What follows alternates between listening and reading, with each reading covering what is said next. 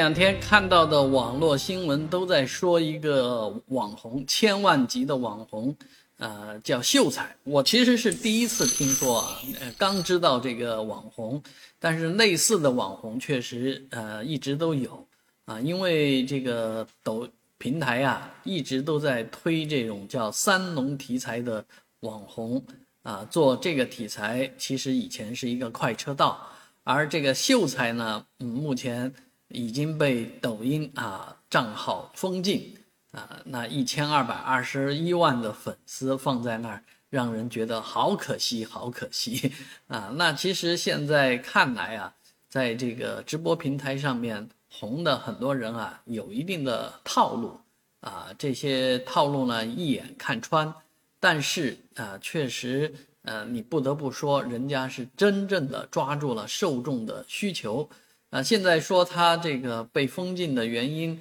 可能有几方面，一个说是有诈骗啊，这个我觉得可能是有啊，毕竟至少是会有人举报啊，在这方面，呃，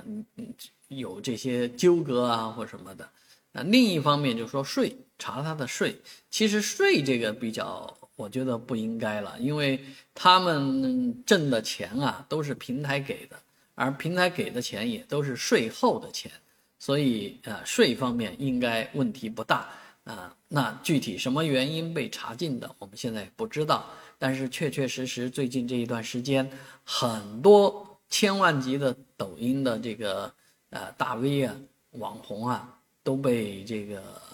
封禁啊，或者都被呃警告了啊。那确实你这个。上了千万级啊，确实说话言辞都非常的要注意啊。我也注意到，呃，像这个上海的海山啊，最近刚刚登级这个升级为千万主播啊，千万主播他很开心啊，庆祝一番。但是确实有这么大的影响力的时候，真的又是给自己加了一些压力啊，处事啊一定要呃。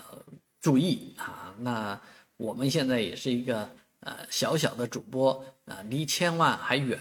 但是确实也有一颗向着千万的心。但是如果到了千万就是这样的结局的话，真的啊也是蛮胆寒的。但是确实也希望啊